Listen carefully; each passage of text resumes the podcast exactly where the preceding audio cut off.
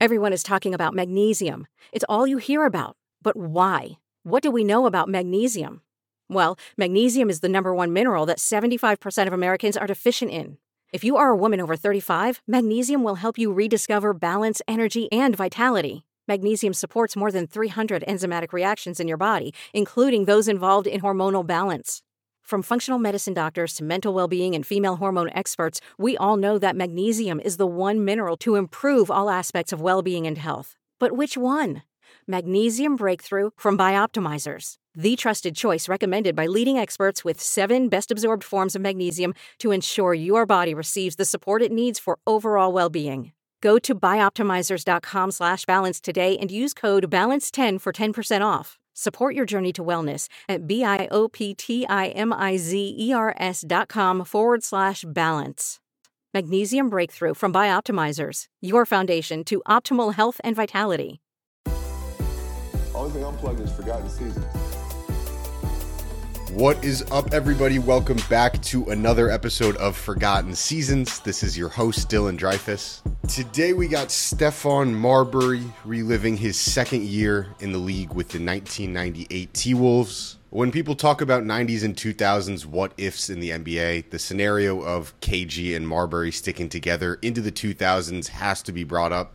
In 98, at 20 and 21 years old, KG and Marbury lead the Wolves to 45 wins. They meet the 61 win Seattle Sonics in round one and lose in a tight five game series back when it was only best of five. The following season, Marbury gets traded to New Jersey. KG is in Minnesota for nine more seasons up until 2007. There's a few year window from 2003 to like 2005 where you could really argue that KG was the best player in the league. In that nine year window in Minnesota, he has an all star teammate just twice 34 year old Sam Cassell in 04 and Wally Szczerbiak in 2002. Needless to say, but Marbury was the best teammate KG had in Minnesota, and that was at 20 years old, would have only gotten better as time went on. When you look at Marbury's career after he left Minnesota, it's pretty bleak. Makes the playoff twice 2003 in Phoenix and 2004 in New York, both first round exits towards the back half of this interview, Steph opens up about KG and the whole what if scenario, speaks pretty honestly, candidly about it. Reminder to drop a rating and a review on the podcast. We're going to get into it now. Forgotten Seasons with Stephon Marbury on the 1998 T Wolves begins right now. Stephon Marbury, Starbury, you look great. How you feeling today, man? I'm all right, man. I'm blessed. I can't I can't complain. Um, I'm here. I'm living as we spoke you know, pre. Um, we're both here. We woke up, so I'm all right. How you doing? Hey, bro. I mean, you gotta. I'm sure it's usual for you, but I'm here talking with Stephon Marbury, man. I'm, I'm, I'm living. This is, uh, you know, this is a dream. It's all good, baby. Let's do it. Let's do it. So, real quick, hitting on this Point Gods documentary. Um, I've seen it. It's amazing. Streaming on Showtime. Everybody go watch it. Uh, real quick, just tell tell fans, basketball fans, what they can expect with this documentary, and also just the significance of New York point guards to the history of you know not only NBA but but basketball. I mean, you just go to the you go through the history and you think of Bob Cousy, Lenny Wilkens, Tiny Archibald, so many great ones. Rod Strickland, Kenny Kenny Smith, you know, Shammgod Wells, Sebastian Telfair, you know, Pearl Washington, Dave Edwards, so many, so many guards that you can you can go down the line and the list of players that that have played basketball from New York City and the guards who have paved the way in so many different ways and what they've done on the court to be able to give people a visual um, to remind the basketball lovers of them forever. Mm. All right. So heading back again, uh, forgotten seasons. We're talking about 1997 98 Minnesota Timberwolves season, your second year in the league. Brief history of how we led up to this point. You go four, fourth overall in the 96 draft, get traded to Minnesota for Ray Allen on draft night. And year one, you join KG, you make the playoffs, turning the tide in Minnesota. You get swept mm. by a team of Hall of Famers in Houston. And then year two is kind of where it starts to tick up, especially with you. You averaged 17 and eight, youngest player ever to do that at the time, breaking Magic Johnson's record. Uh, since then, kid Luka broke it, but that's pretty good company when you're in the conversation with with Magic and Luka. How dope was it just like coming into the league year two and and right away you're just killing? You know, I came in with a different mind frame. And my second year, I put on like uh 15 pounds. So when I put when I put that extra weight on, but it was you know weight from from lifting, not you know from just getting bulky. When I put that weight on, it just changed my game, and then that's when I really when I really realized that being the strongest guard is super important because that allows you to go straight down the middle of the court. Not mm-hmm. that many players run straight down the middle of the court and score in the NBA. It's hard to do from the top of the key, straight line drive, right or left to the basket, finish above the rim. So for me, you know, that that was important, which is why we get to talk about the point guards.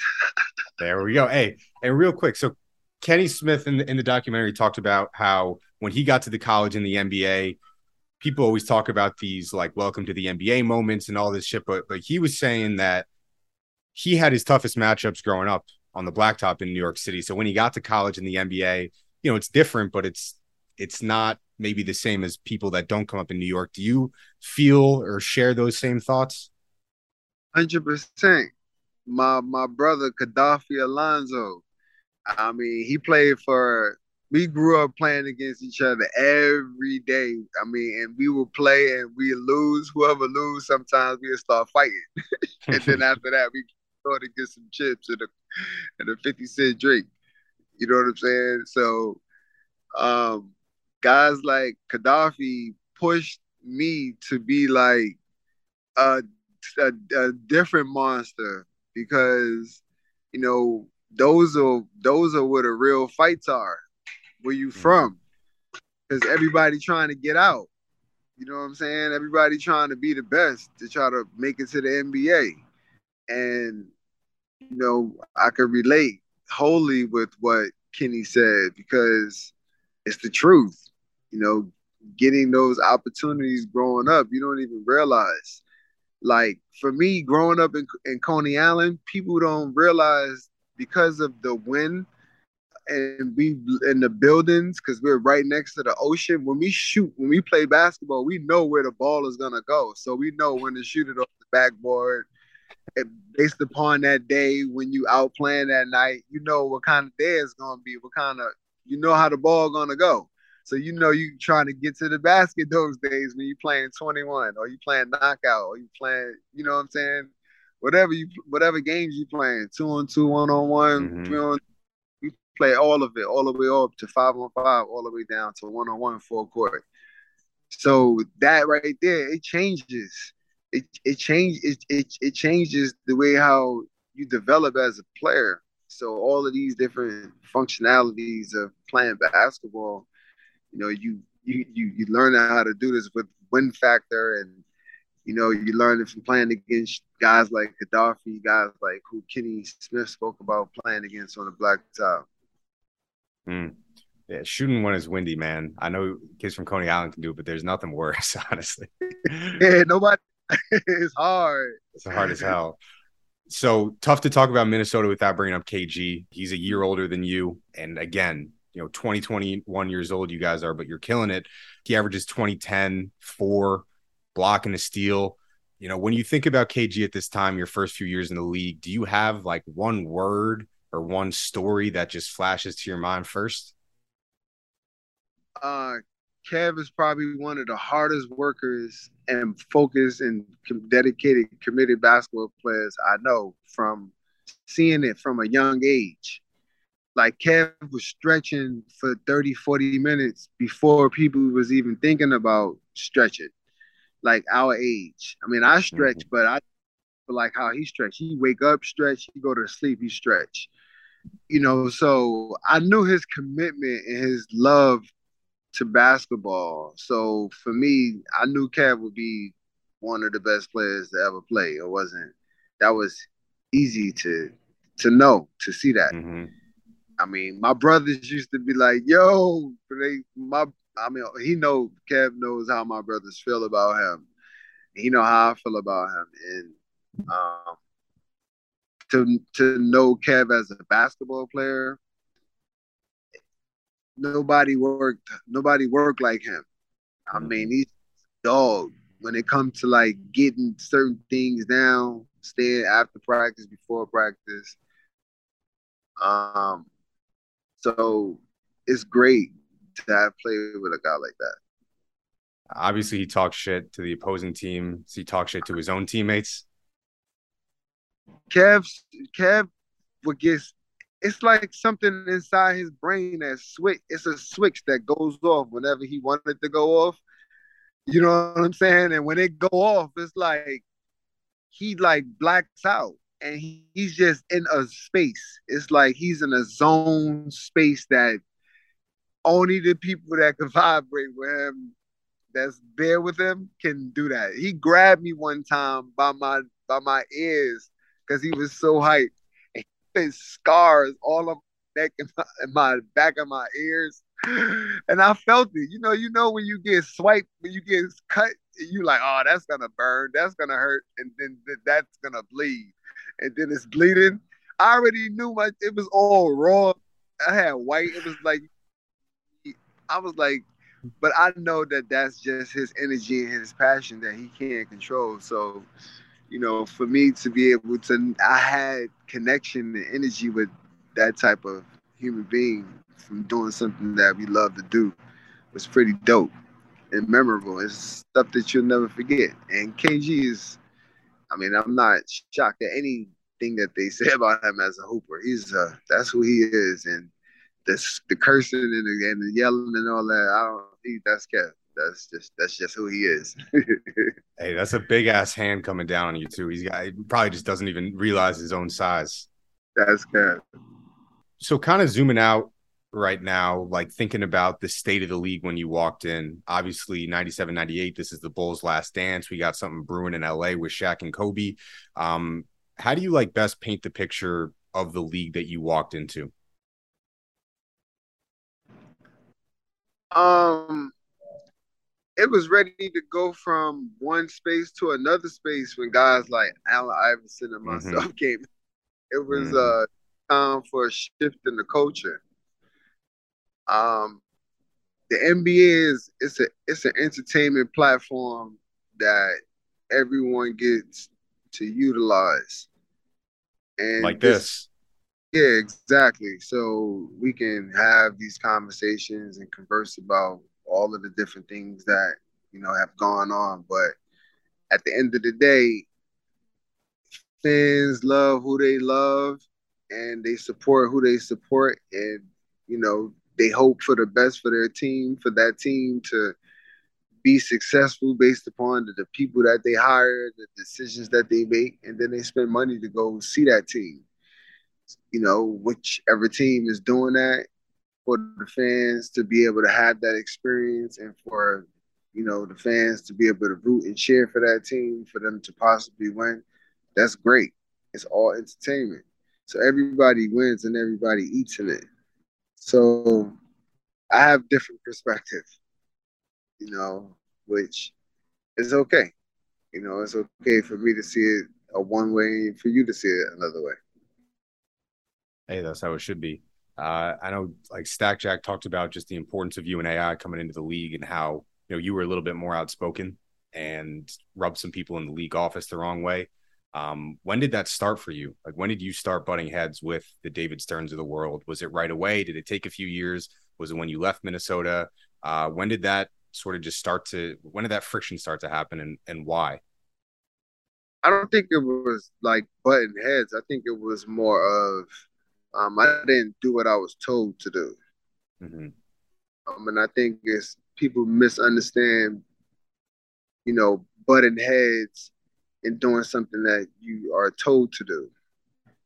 Um, but it's okay, you know, because of um, what went on in the past has shaped and molded what's happening now.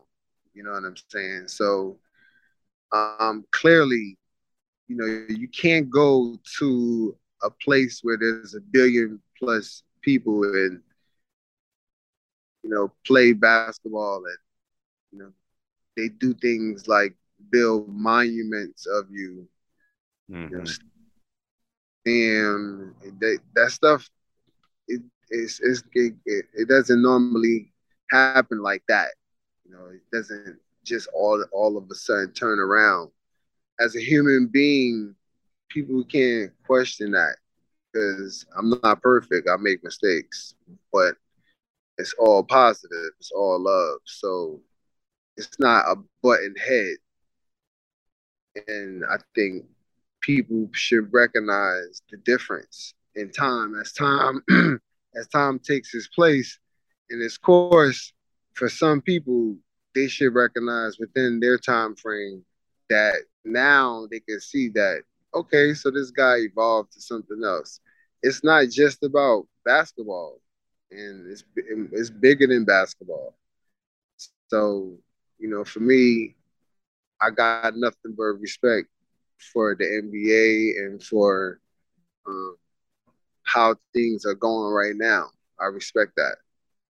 Well, I think undeniably, and people say, you know, you you've paved a path for people today, players today. You know, you look at the league fits of the worlds and players being able to freely express yourself. Do you have a sense of pride in looking at the league now and you know thinking back 20 years ago, maybe the tribulations that people like you and AI had to go through to allow players to be themselves? Is there? Do you feel pride from that? Because I think you should. I mean, I, I, I, I have. I mean, I, I lived in my moment when I was playing basketball and I was speaking about what was going on with me and what was happening with me because everyone's situation is completely different. But there are similarities and certain things that can have can, that can ha- happen with players with mm-hmm. coaches, mm-hmm. with whoever. You know, it's it's all possible for the same thing to happen all over again with the player.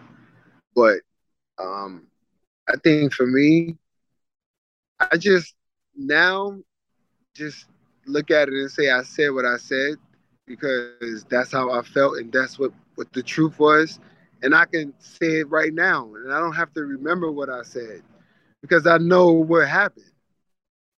I don't gotta change no. I'm not gonna change a story from something that happened in my moment in my life. Hundred percent, hundred percent. So circling back, kind of your first few years in the league, you mentioned Gary Payton as a guy that kind of showed you what was good. Um, as you were trying to establish yourself, who were the guys that you kind of circled on the calendar, trying trying to bring it to, and who were the guys that showed you what you know an NBA star point guard was like? I never really, I never circled anybody because every night you knew you somebody. You knew it. I mean, there's no night off in the NBA. Mm-hmm. If those off that that guy took off, they, that other guy was on. Talk about the West, even the West at that time. There's five teams that have 56 or more wins. You got Utah, you got Seattle, you got San Antonio, kind of war zone. I mean, you're playing against every night you're hooping.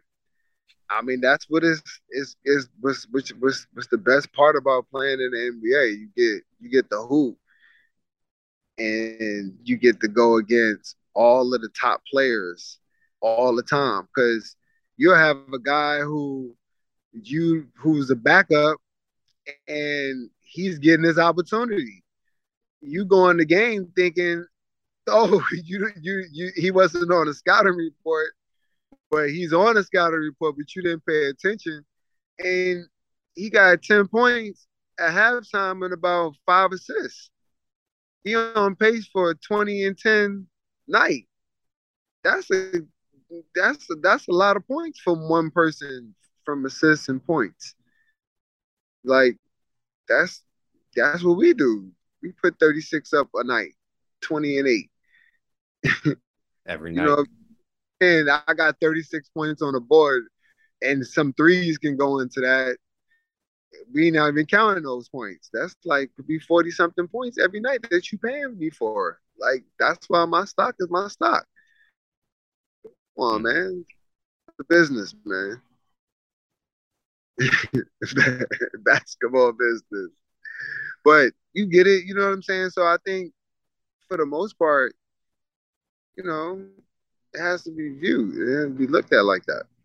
hmm Going into the playoffs, you win 45 games, seven seed. You mentioned Gary Payton and Vin Baker.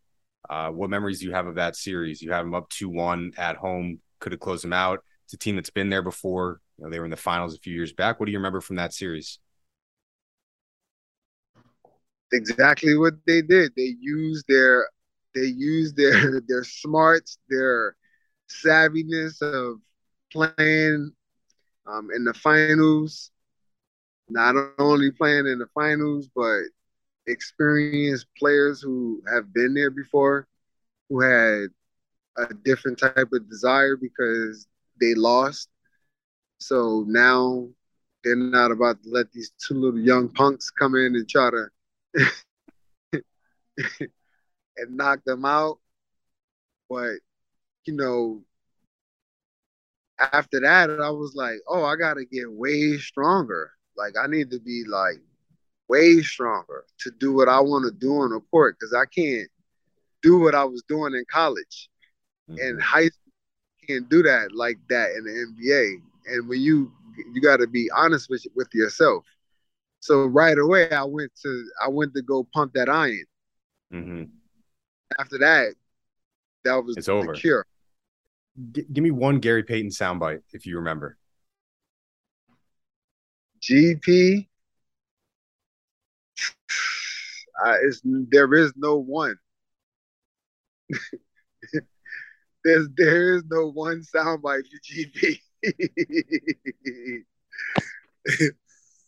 Nonstop.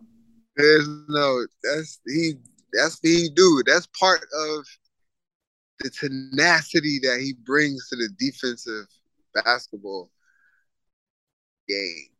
He brings that that that that talk. You know, he he he, he brings that to the he brings that to the table with that. And whenever you play against a guy like that, you have to make sure that the first thing you the first thing you you you do is you never listen to that. Because if you listen to that, it becomes a distraction, and that's part of it. You just gotta hoop and just block out whatever he says because he say things to try to get you to say something on the court. Off the court, it's great. I love that. That's great to go and Mhm. lit box that time. But on the court, you got to just hoop against GP. Smart. Knows his craft. So you think the worst thing that you can do is talk back to him? Basically, there's no point. That's what he do. He do that while he's playing. he's talking the whole time on the court. It's And like is Kev that's is Kev is Kev talking at that point, or is he is he listening? KG. Yeah. No, no, no. Kev, Kev talking to, but he ain't really talking, talking to him. Like I, Kev started talking, talking when he got to Boston. Mm. But he talked, he talked in um in Minnesota from what I saw. But in Boston, he Kev, he but he talked on the court to the point where you're like,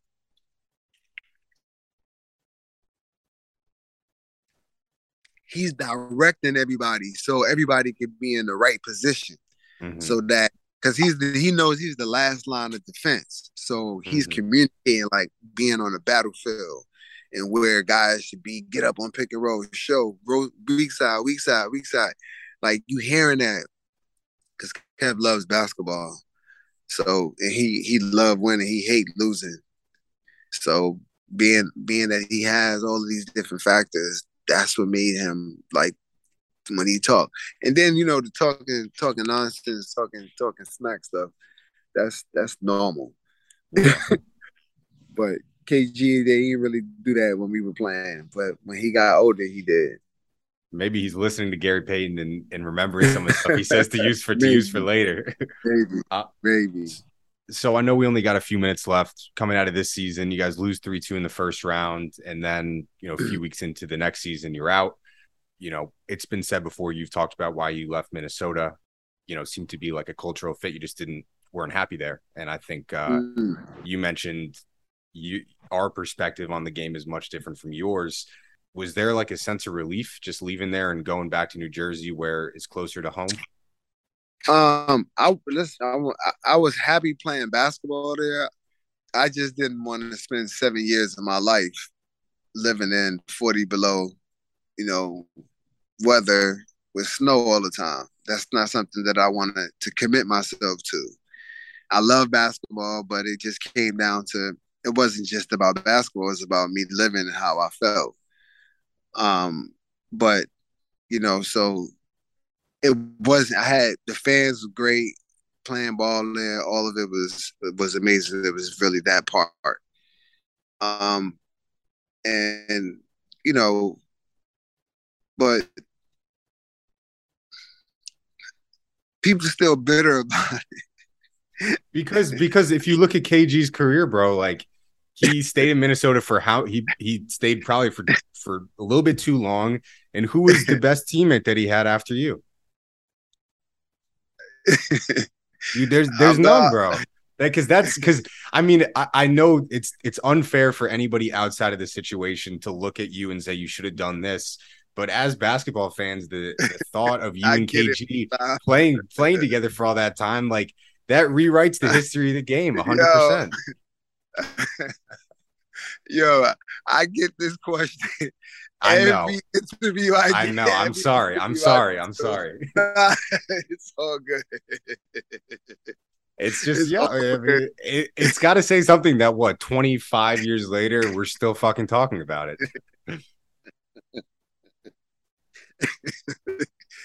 you saying that with conviction? it's true, bro. I feel you. I feel you. You know, and you know, it's, it's to the point where people have made me feel like, well, okay, let me really jog my memory back and think like, how would it have really been? And I'm like, yeah, me and Kev would have basically been terrorizing the league with doing just pick and roll, side pick and roll, and high pick and roll with shooters in the corner. Nobody would be able to move. it would be like Stockton and Malone on steroids. Say that. Like, oh my god, people they be so mad at me. But no, but no, but no, no, no, no, reg- no regret at all on your part. It's not that I have regret about it. It's not because I honestly feel like if I didn't, if all of what didn't happen, we wouldn't be right here talking and having such a, an amazing conversation right now, talking because we vibing. But you know, at the end of the day, it was it was designed the way how it was designed. What's for me is for me. Was what's for you is for you. What God got for you, God got for you. What God got for me, got for me.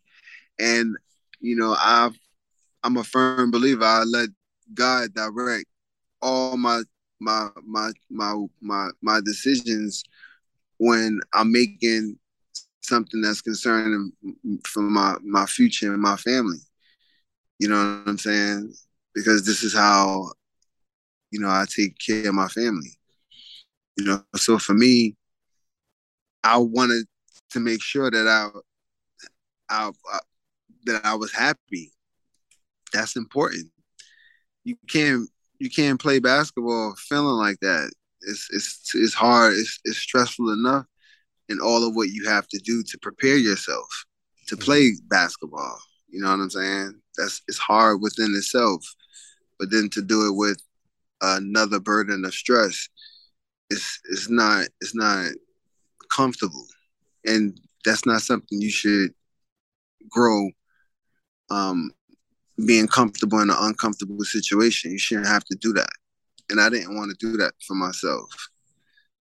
I know myself so i've you know that was a, it was a decision hey man, I think at the end of the day, who the hell are we to tell you what what is the right decision? and and you know you know that NBA fans live in this fantasy land. It's all and... love. It's all love. I'm there too. I'm there too. I live there too. It's all good. Uh, it's all good. That's why you know, it's to the point now. It makes me feel good sometimes to hear people talk about it 25 years later. You know, it should, like, bro. wow. It should. I know it's like it's a deep thing, and that it, it shows what what energy they saw on the court during that time, and I, I respect it. I respect it. It was mean fucking energy, bro. in the best in the in the best way. That's that's why. That's why we're still talking about it. Um, I feel you. all right, Steph, man. Again, a privilege to talk to you, bro. Um, I, am sorry to ask you the same question that that every interview asks you, but I mean, you know, you know where it's, it's coming from. Coming, it's different coming from you, so it's all good. You come from a coming from a different place. I appreciate it, man. Um, again, Point God Showtime. Watch it. Uh, Steph, man, any any last words to send to send us to send the listeners off to?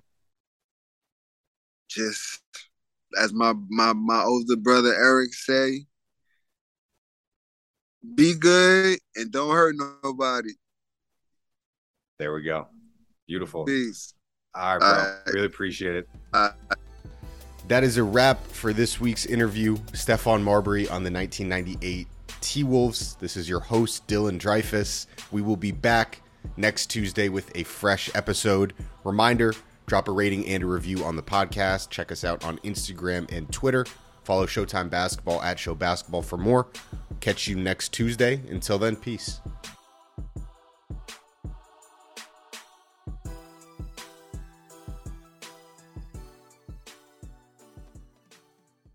Say goodbye to your credit card rewards. Greedy corporate mega stores, led by Walmart and Target, are pushing for a law in Congress to take away your hard earned cash back and travel points to line their pockets. The Durbin Marshall credit card bill would enact harmful credit card routing mandates that would end credit card rewards as we know it. If you love your credit card rewards, tell your lawmakers hands off my rewards. Tell them to oppose the Durbin Marshall credit card bill.